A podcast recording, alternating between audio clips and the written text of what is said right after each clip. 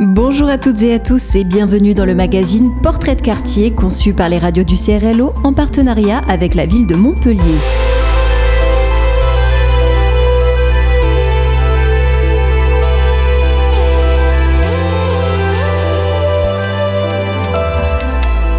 Hôpitaux-Facultés est un quartier de Montpellier situé au nord-est de la ville. C'est un quartier essentiellement résidentiel qui accueille de nombreuses infrastructures universitaires et de grands espaces publics. Selon le découpage par quartier et sous-quartier de l'I N S E E, établi en mars dix-neuf cent quatre-vingt-dix-huit et repris dans la délibération municipale du vingt-deux janvier deux mille quinze, le quartier est composé de plusieurs sous-quartiers. Aigues-Longues, le Plan des Quatre Seigneurs et Malbosc. Côté transport en commun, ce quartier est desservi par la ligne une du tramway et bientôt par la ligne cinq. Le quartier comprend plusieurs parcs publics et gratuits, tels que le parc zoologique de Montpellier, d'une superficie de quatre-vingts hectares, le bois de Montmort, composé de vingt-sept hectares de forêts de chênes verts et de garrigues méditerranéennes, le domaine départemental du Château d'Eau et le parc du domaine de Méric, lieu où a vécu le peintre Frédéric Bazille. Plusieurs de ses œuvres sont inspirées de ce parc. Mais ce qui fait certainement la principale particularité du quartier, c'est la présence des universités. Tout d'abord, nous avons rencontré Anne Fraisse, présidente de l'université Paul-Valéry. L'université Paul-Valéry est très ancienne, ce que parfois on ne sait pas, euh, aussi ancienne par exemple que la faculté de médecine. Elle était euh, au Moyen-Âge une faculté d'art qui était située au centre-ville. Ensuite, les, les, les premiers locaux étaient euh, au niveau du rectorat, hein, en plein centre-ville.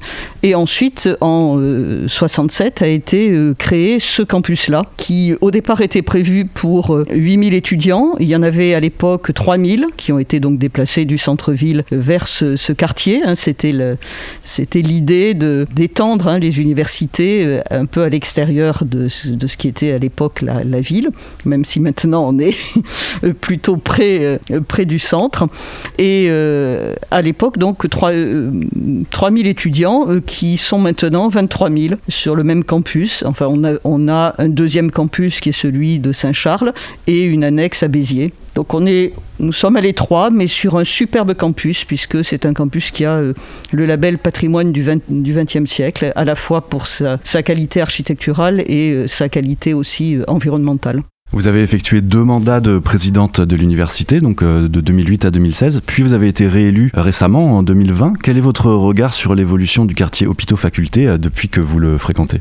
Je crois que surtout la grande transformation euh, ce sera celle qui a été euh, obtenue par l'opération Campus, hein, qui est, qui est vieille maintenant de, de quinze ans. C'était quasiment le, la première chose que j'ai signée dans mon premier mandat. Vous voyez, donc c'est euh, ancien, mais c'est effectivement une très grande transformation pour le quartier, pour notre université, mais aussi pour euh, la, le, le site en face du, de, de, d'une autre, du côté de la route de Mende, hein, de, de Lume, euh, et euh, en particulier avec le bâtiment phare que représente l'Atrium, qui est le premier learning center euh, attribué à une université de lettres et sciences humaines en France. Parlons-en de cet atrium, un, un futur bâtiment de quinze mille mètres carrés euh, qui se présentera comme un lieu public euh, remarquable visant à favoriser l'émulation intellectuelle, l'apprentissage des connaissances et l'accès aux ressources numériques et papier. Est-ce que vous pouvez nous parler un peu de, de ce futur lieu emblématique du quartier ? Oui, alors d'abord d'une façon, je dirais, plus pragmatique, c'est la bibliothèque de l'université Paul-Valéry qui va se déplacer. En, en soixante-sept, le, l'université a été construite autour de cette bibliothèque, qui est le bâtiment central de l'université, qui va lui être réaménagé lorsque le, l'atrium sera occupé par, par la bibliothèque. C'est une bibliothèque évidemment qui va prendre euh, une tournure beaucoup plus moderne, hein. Elle a subi un certain nombre de, d'évolutions et le bâtiment lui ne pouvait plus aller plus loin euh, dans ses modifications, euh, tout ce qui relève bien sûr de, de l'accès des documents par, par informatique, euh, de aussi euh, une autre façon de, de présenter les documents, c'est-à-dire que dans ce bâtiment il y avait énormément de magasins, là on aura du libre accès et euh, la situation euh, en bord de campus est aussi emblématique parce que c'est une ouverture sur la ville. Et pour la bibliothèque, mais aussi pour l'accueil, puisque euh, il y a des, des services d'accueil aux étudiants, et aussi une partie euh, culture et ouverture, science-culture sur l'environnement. sur le quartier. Donc je pense que c'est un point eff- effectivement qui peut intéresser le, le, l'ensemble du quartier, parce que euh, cette bibliothèque euh, est non seulement un symbole, mais aussi une réalité de l'ouverture de l'université sur la cité. Alors selon vous, est-ce que le quartier Hôpitaux-Facultés est adapté à l'accueil des étudiants montpelliérains et au bon déroulé de leurs études, ou est-ce que vous voyez des, des défauts, des améliorations à, à y apporter ? Je pense déjà que l'arrivée du, du tram qui va passer devant l'université, ce qui n'était pas le cas jusque-là, est quelque chose qui va nettement améliorer cet accès et ce passage du centre-ville à, à l'université. En tout cas, je, je ne pense pas que nos étudiants se plaignent du superbe environnement qu'ils, qu'ils ont ici et des pelouses qui sont restées célèbres depuis, depuis les années soixante-sept et soixante-huit. Est-ce que vous connaissez les, les dates annoncées pour, pour cette ligne de tramway et puis pour, pour l'ouverture de l'Atrium ? Alors pour l'ouverture de l'Atrium, on parlait euh, de, d'avril, mais comme on dit, c'est souvent c'est une, une date qui glisse. Elle a déjà glissé de plusieurs mois en raison de la crise sanitaire, en raison aussi de, de, des, des perturbations euh, qu'on a connues, et parce que ça met en évidence quelques, quelques petites failles qu'il faut reprendre. Hein, donc euh, en principe avril, et on aurait besoin de cette date parce que sinon on ne pourra pas faire la rentrée avec le transfert des livres à la bibliothèque, peut-être un peu plus tard. On est dépendant de toute façon des, des entreprises qui, qui terminent ce, ce superbe bâtiment. Autre élément très important du quartier Hôpitaux-Facultés, l'université de Montpellier. Nous avons rencontré son président, Philippe Auger. Je suis donc professeur de, de, de droit public, euh, j'ai fait mes études à Montpellier, donc euh, j'ai fait ma carrière également ici. Après, les, les fonctions de président d'université, eh bien, c'est fonctions d'administration, donc de l'établissement, euh, qui aujourd'hui regroupe donc quarante-neuf mille étudiants, euh, près de cinq mille agents, avec euh, un budget de, de quatre cents, plus de quatre cents millions d'euros, et qui, euh, d'une part, se structure en, en seize facultés, U F R, écoles, instituts, soixante-douze structures de recherche, et qui est présent certes sur Montpellier, l'université est présente dans Montpellier, mais présente aussi à Nîmes, Béziers, Sète et dans les autres préfectures de, de l'ex-Languedoc-Roussillon, je pense notamment à Carcassonne, Mende ou Perpignan. Est-ce que vous pouvez nous, nous parler de, de l'histoire de l'université de Montpellier et de son évolution dans le quartier Hôpitaux-Facultés ?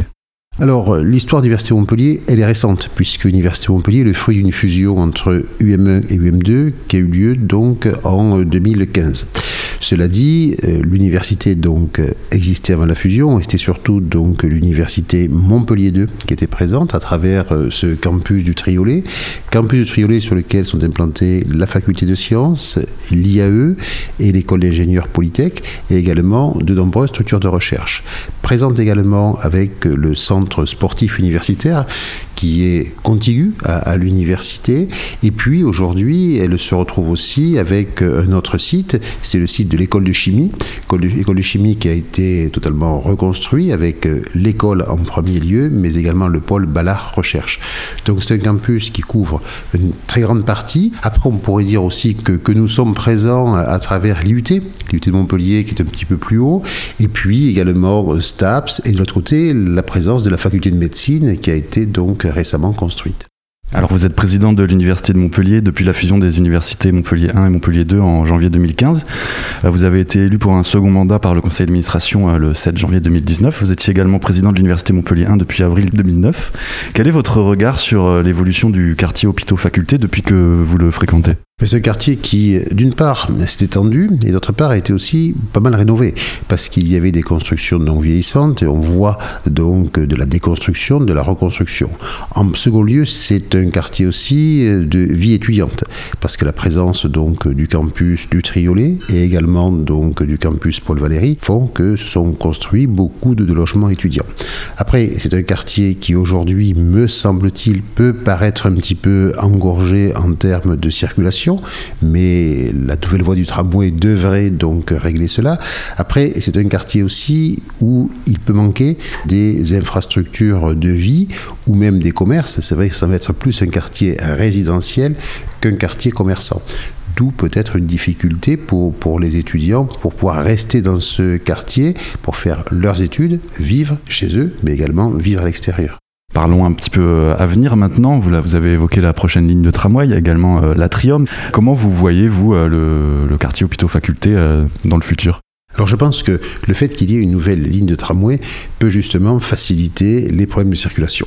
Ça c'est évident. Euh, aujourd'hui, les étudiants descendent ou viennent dans ce quartier plutôt avec la ligne un du tramway. Donc c'est vrai que quand il y a un tramway qui arrive, il y a des flots d'étudiants qui, qui traversent, qui arrivent. Donc ça engorge la circulation en voiture et même parfois en vélo. Donc là, la, la ligne cinq donc, pourra desservir notamment une partie de notre campus, mais tout le campus de la route de Mende. Donc je pense que ça, ça va fluidifier toutes les questions de, de, de circulation. Après ce quartier, vous avez évoqué l'Atrium, mais pas seulement. L'Atrium s'est construit dans le cadre de l'opération Campus. L'opération Campus, une opération de réhabilitation immobilière des campus montpelliérains, qu'il s'agisse donc aujourd'hui de l'Atrium que vous évoquez, qui est à Paul-Valéry, mais qu'il s'agisse aussi du campus de Triolet, qui dépend de l'Université de Montpellier. Et on voit surgir donc, euh, ou être construit de nouveaux bâtiments, c'est le cas aussi à l'entrée du, du campus du Triolet, et finalement c'est un quartier qui, avec ses nouveaux bâtiments, avec ses gestes architecturaux quelque peu novateurs, eh bien, je dirais, prend aussi un nouvel attrait, dans le sens où c'est pas uniforme en en tant que construction, et les grands bâtiments avec de la construction vieillissante, eh bien, tentent à disparaître au profit donc de bâtiments soit rénovés, c'est le cas aussi du bâtiment cinq sur notre site qu'on a réhabilité, ou de bâtiments nouvellement construits. Et si vous regardez aussi, je prends par exemple la, la, la place donc Eugène Bataillon, là on dit classiquement où il y a la saucisse et le donut pour, pour arriver à situer, eh bien quand vous avez ce bâtiment de l'entrée du campus, les nouvelles constructions du Crous en face, on s'aperçoit que c'est un quartier qui a pris aussi une certaine modernité. Et donc les grands, les grands lieux finalement ouverts de ce quartier Hôpitaux-Facultés avec ce bâtiment sur le Triolet ou l'Atrium, eh bien ça donne finalement de nouvelles portes d'entrée et un nouveau regard sur un quartier qui finalement passe peut-être d'une logique strictement de, de, de campus à quelque chose qui peut être, alors c'est pas du tourisme architectural, mais peut mettre en avant donc de, nouvelles, de nouveaux bâtiments, de nouvelles constructions. Je crois beaucoup, comme c'est le cas pour la fac de médecine par exemple, qu'un bâtiment qui a un style architectural nouveau, eh bien, peut être un élément d'identification à un quartier, peut être un élément aussi de, de visibilité, voire aussi de curiosité. Dans le quartier Hôpitaux-Facultés, on trouve le Trioletto. C'est la salle de spectacle pluridisciplinaire du service culturel du Crous de Montpellier. Le Trioletto propose aux jeunes créateurs la possibilité d'être accompagnés par des artistes, techniciens, administrateurs et communicants professionnels. Nous avons rencontré Anaïs Fabreg, coordinatrice du service culturel du Crous de Montpellier. C'est un, une salle de spectacle donc, qui a été euh, construite euh, en dix-neuf cent quatre-vingt-dix-neuf et qui a euh, d'abord eu une programmation euh, professionnelle euh, avec euh, des artistes comme euh, Camille Oxmo Puccino, euh, Jonathan Capdevielle euh, et qui au fil des années euh, a rencontré euh, le public euh, étudiant qui était son public cible, mais aussi euh, des étudiants qui avaient envie et besoin de, de créer. Et donc dans un premier temps c'est, c'est mis en place le festival In Vitro, Euh, qui était un, un festival qui était dédié sur euh, cinq semaines à la création étudiante. Et c'est là que les équipes du service culturel se sont rendues compte que c'était un vrai besoin d'avoir un espace pour euh, la création étudiante et la création émergente. Et donc le Trioletto est devenu cet espace dédié, euh, dédié aux étudiants. Comment tu définirais, toi, le, le Trioletto en deux mille vingt et un ? Qu'est-ce que c'est les spécificités de, de ce lieu ? C'est euh, un lieu de diffusion, puisqu'on y diffuse beaucoup de concerts, euh, spectacles, de danse, de théâtre. Euh, euh, mais c'est aussi un lieu de résidence où on aide les, les jeunes équipes euh, à monter leur spectacle en mettant à leur disposition un espace et des équipes euh, techniques pour euh, leur permettre euh, de pouvoir montrer euh, comme il se doit leur création. Alors sans rentrer dans trop de technique, qu'est-ce qui est mis à dispo des étudiants au Trioletto à peu près ? Le plateau, tout simplement. Il y a euh, évidemment l'espace régie, puisque toutes les personnes qui viennent avec des équipes artistiques et qui s'occupent de la technique viennent dans ces espaces-là et sont initiées à la régie. Et c'est surtout du, du temps, en fait, hein, du temps de création. Ils peuvent rester, euh, selon les projets, euh, de un jour jusqu'à euh, trois semaines pour créer. Quel est le rôle du Trioletto et quelle place a-t-il trouvé dans le quartier ? Alors son rôle, c'est un lieu de diffusion culturelle, donc euh, c'est surtout de rendre accessible la culture puisque tous nos projets euh, sont diffusés gratuitement euh, et donc ce qui fait vraiment une spécificité. Il y a peu de lieux, je pense, dans la ville qui, qui proposent la gratuité, et c'est un lieu qui est ouvert sur, sur la jeunesse, sur, sur l'innovation artistique. Peut-être pour finir, un mot sur, euh, sur ceux qui fréquentent le Trioletto. Donc il est réservé euh, aux étudiants pour la création. Pour, pour, la, pour ouais. la création. Mais au niveau du, du public, est-ce que tu constates que c'est principalement des étudiants qui viennent des C T U qui l'entourent par exemple, ou pas du tout ? Alors c'est très varié, c'est vraiment selon les projets. Euh, on peut avoir euh, des étudiants effectivement, puisqu'il est collé euh, à la cité universitaire euh, Triolet, qui viennent de Triolet, notamment par exemple pour nos soirées courts-métrages qui vraiment plaisent beaucoup et qui sont grand public. Pour des projets plus pointus comme du théâtre, euh, on va avoir euh, un spectre de public plus large. De... C'est à la fois des étudiants, à la fois des jeunes, à la fois du tout public euh, qui va venir se déplacer pour, pour voir ses créations. Et puis en musique, alors là, on ouvre complètement les vannes parce que c'est, c'est vraiment très très large. Difficile de parler du quartier Hôpitaux-Facultés sans évoquer le C H U, le Centre Hospitalier Universitaire de Montpellier. Cet établissement de services publics constitue une des premières sources d'emploi en Occitanie, avec plus de dix mille personnels hospitaliers, ce qui le place au second rang des employeurs de la région. Nous avons rencontré Thomas Le Ludec, directeur général du C H U. Alors le C H U, c'est une structure euh, qui est d'exception, puisque c'est le septième C H U français. Il est d'exception parce que nous avons effectivement près de douze mille collaborateurs réguliers. Nous avons également euh, euh, près de quatre mille stagiaires, étudiants euh, de tout type et de tout niveau. Alors évidemment avec euh, toute les, l'école de médecine euh, qui travaille avec nous, puisque par convention euh, avec l'université, euh, nous sommes établissement hospital universitaire euh, formateur, formateur des externes, formateur des internes, des chefs de clinique, des assistants. Et donc nous avons un, un corps professoral euh, là aussi d'exception, puisque nous avons euh, parmi les plus forts chercheurs en recherche clinique de, de France. Et euh, nous euh, desservons bien évidemment la ville de Montpellier, la métropole de Montpellier, tout le département de l'Hérault, mais on vient de loin, puisque un tiers de nos patients viennent d'autres départements que, que, que notre département. Est-ce que vous pouvez nous faire un bref historique de, de l'histoire du C H U, de son infrastructure, de sa création à, à aujourd'hui ? Alors le C H U a commencé, on va dire, avant le C H U, puisque le C H U euh, s'est créé par une ordonnance de mille neuf cent cinquante-huit, euh, dite ordonnance de Bray, sous la, donc le, le, le gouvernement du général de Gaulle. Donc euh, il s'agissait de créer une unité de formation entre l'hôpital et l'université, qui n'existait pas auparavant. Mais le C H U avait une existence propre, d'une certaine façon, bien avant, puisque les premiers hôpitaux, on va dire contemporains, sont, sont de la fin du dix-neuvième siècle. Euh, il y a Saint-Éloi, qui est le premier hôpital dit suburbain, euh, date de cette époque. Donc, il est toujours en activité et il a déjà eu plusieurs mues depuis plus d'un siècle. Euh, il y avait autrefois Saint-Charles, mais qui a été fermé quand euh, de, les activités ont pu être regroupées, notamment... Euh, dans les hôpitaux Gui de Chauliac, Arnaud-de-Villeneuve, euh, Lapeyronie. Donc, euh, euh, Gui de Chauliac, c'est un établissement qui a été ouvert en mille neuf cent soixante-douze, Lapeyronie en mille neuf cent quatre-vingt-deux, Arnaud-de-Villeneuve en mille neuf cent quatre-vingt-treize. Une grande partie des euh, structures de psychiatrie adulte, d'hospitalisation, a été euh, modernisée et ouverte aux alentours de deux mille sept deux mille huit. Donc c'est un établissement qui a toujours eu des, des évolutions fortes. Il y a un nouveau bloc de Lapeyronie euh, depuis euh, deux mille douze. Et euh, nous avons eu euh, régulièrement des investissements, même si euh, ils n'ont pas toujours été aussi importants qu'on le souhaite. Mais là, il y a une inflexion très forte, puisque nous avons élaboré en deux mille vingt un livre blanc qui exprime tous les besoins euh, que nous avons pour faire évoluer notre C H U.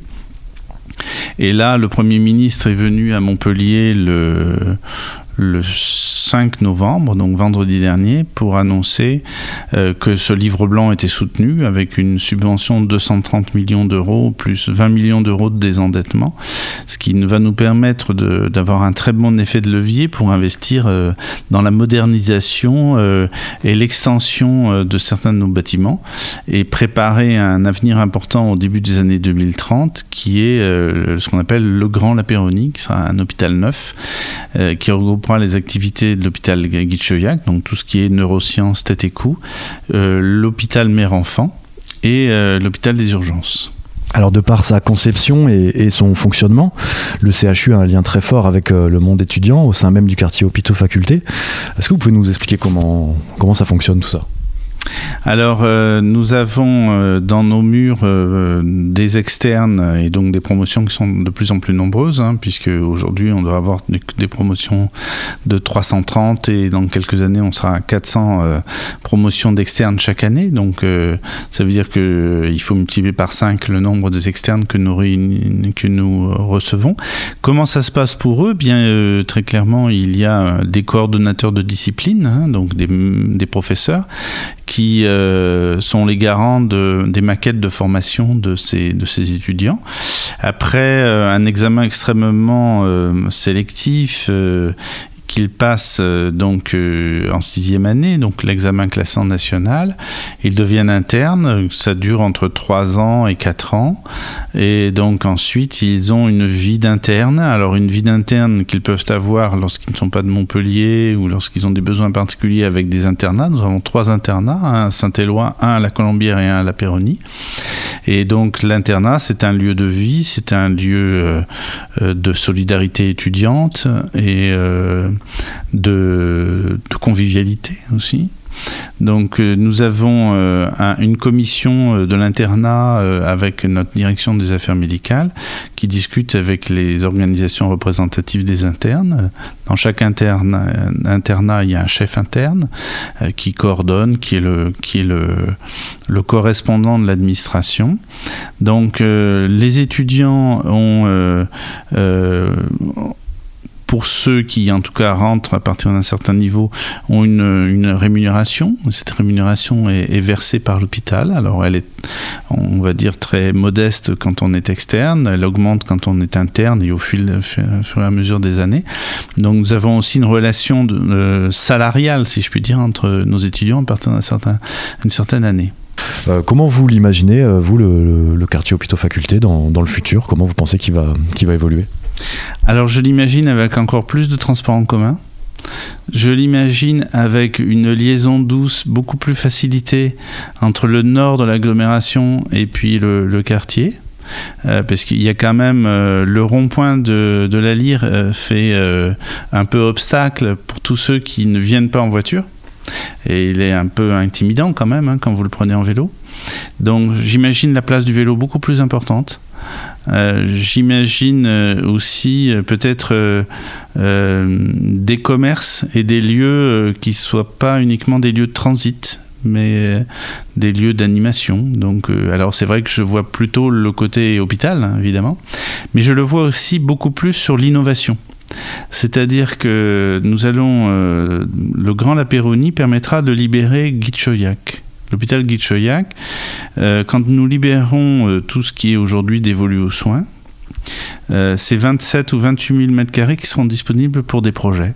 Alors des projets d'entreprise, des projets d'entreprise euh, en lien avec la santé, la recherche, des projets éventuellement de formation, euh, des lieux différents euh, d'usage, mais très en lien avec nous, mais aussi euh, on peut imaginer que ce soit aussi des lieux de vie, avec euh, voilà, ces vingt-sept ou vingt-huit mille mètres carrés, la possibilité d'avoir peut-être des facilités de commerce et autres qui puissent être en lien avec les entreprises présentes sur ce site. Et ça créera, à mon avis, une animation qui peut être intéressante, en dialogue avec l'université qui est juste de l'autre côté du rond-point euh, dit du donut, et euh, avec euh, donc cette, euh, cette présence à cet endroit-là, donc de ce qui sera dans quinze ans, je l'espère, euh, un ancien hôpital mais reconverti. Et donc il y aura une dimension aussi écologique, c'est-à-dire que on le sait que quand on reconvertit un bâtiment hospitalier euh, dans autre chose, sur le plan du, du bilan écologique, c'est, c'est, c'est plutôt favorable puisqu'on réutilise une grande partie de l'armature. À travers ces rencontres, nous espérons vous avoir fait découvrir, au moins en partie, la richesse du quartier Hôpitaux-Facultés. Un quartier en constante évolution qui va continuer ses mutations avec notamment l'arrivée de la ligne cinq du tramway, l'ouverture de l'atrium et le projet du Grand Lapeyronie. C'était Portrait de quartier, un magazine conçu en partenariat avec la ville de Montpellier et le collectif des radios libres d'Occitanie.